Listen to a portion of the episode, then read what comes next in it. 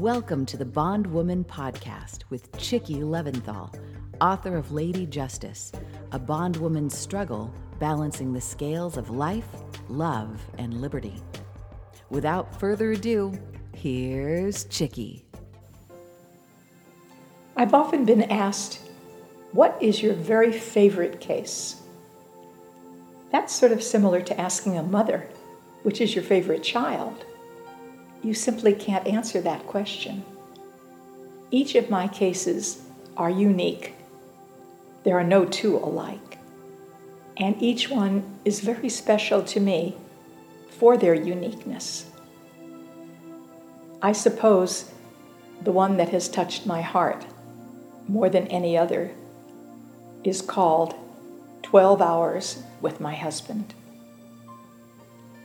I was called by Johnny Zuriaga, and he asked me if I would please forget all the rules, that I would write a bond for him, for his client, without a signature, without any paperwork, without any money, without any collateral, without even talking to anybody. Just go and do it. It was that important. This was an older gentleman. He was seventy-eight years old, accused of child molestation and being held in the Beverly Hills jail. He was not in good health, and they were threatening to send him to county jail. Now, you don't send a dog to county jail, let alone a man of advanced age. John pleaded with me to just please go do it, promising me that I would have everything I needed. As soon as I hung up the phone, I received another phone call. It was from my defendant's civil attorney. And he promised. He said, "You have my word, Chickie. Just get him out of there. Tomorrow you'll have everything you need." I couldn't drive from Manhattan Beach to Beverly Hills fast enough.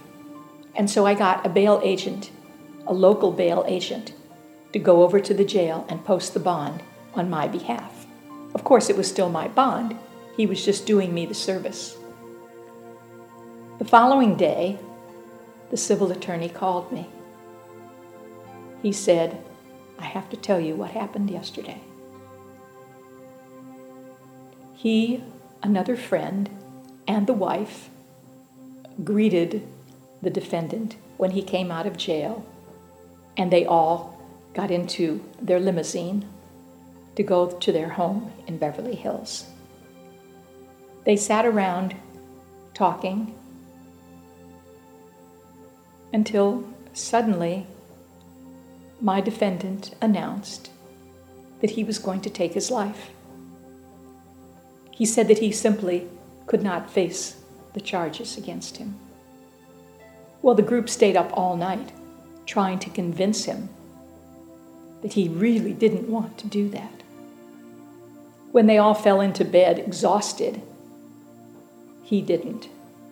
He walked into his garage where he had a gun hidden, and he shot himself in the head. I was floored. I couldn't believe it. The man was out on my bond for twelve hours. That's all. And he was dead. The attorney asked what I could do about the premium, the amount of money that was owed for the bond. I said that I would do everything I could. I called my insurance company, and I told them what had happened, and I said, "I don't want the money. I'm not entitled to it." And they said, "Oh, yes, you are. If he had gotten on a plane and gone to a country with no extradition, you would owe the court the full amount of the bond." Just the fact that he died.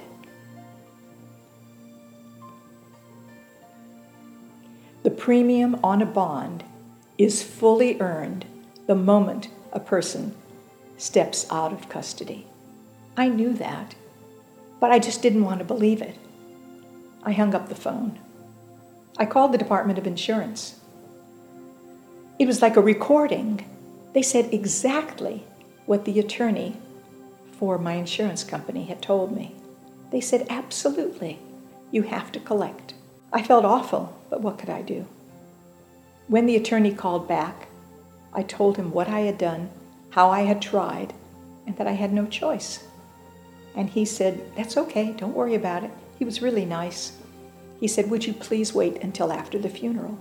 And I said, "Well, of course." He called back again, and he said, "Would you go to the Bank of America in Beverly Hills, and there will be a cashier's check waiting in your name." I got dressed, feeling very awkward. I just felt like I was doing the wrong thing. I didn't want to be doing this.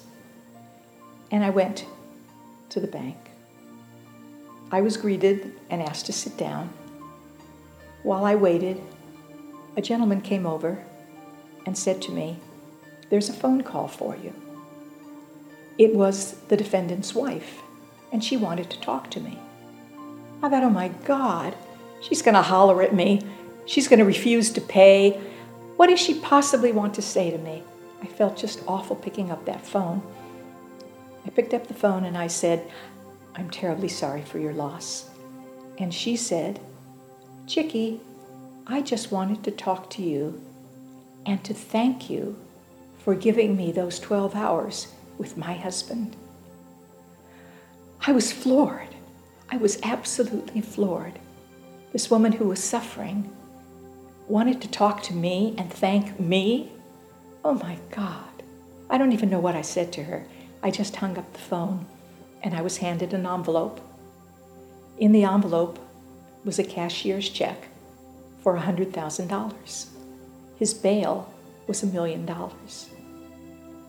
I have never forgotten that case and how kind that woman was at her time of need to consider me.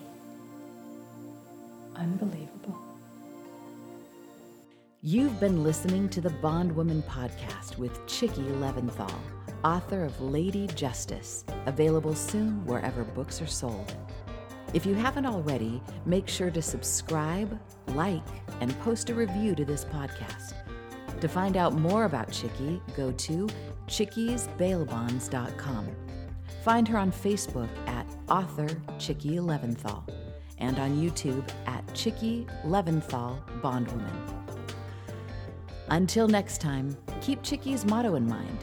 As long as there are more mountains to climb, I won't be afraid of old Father Time.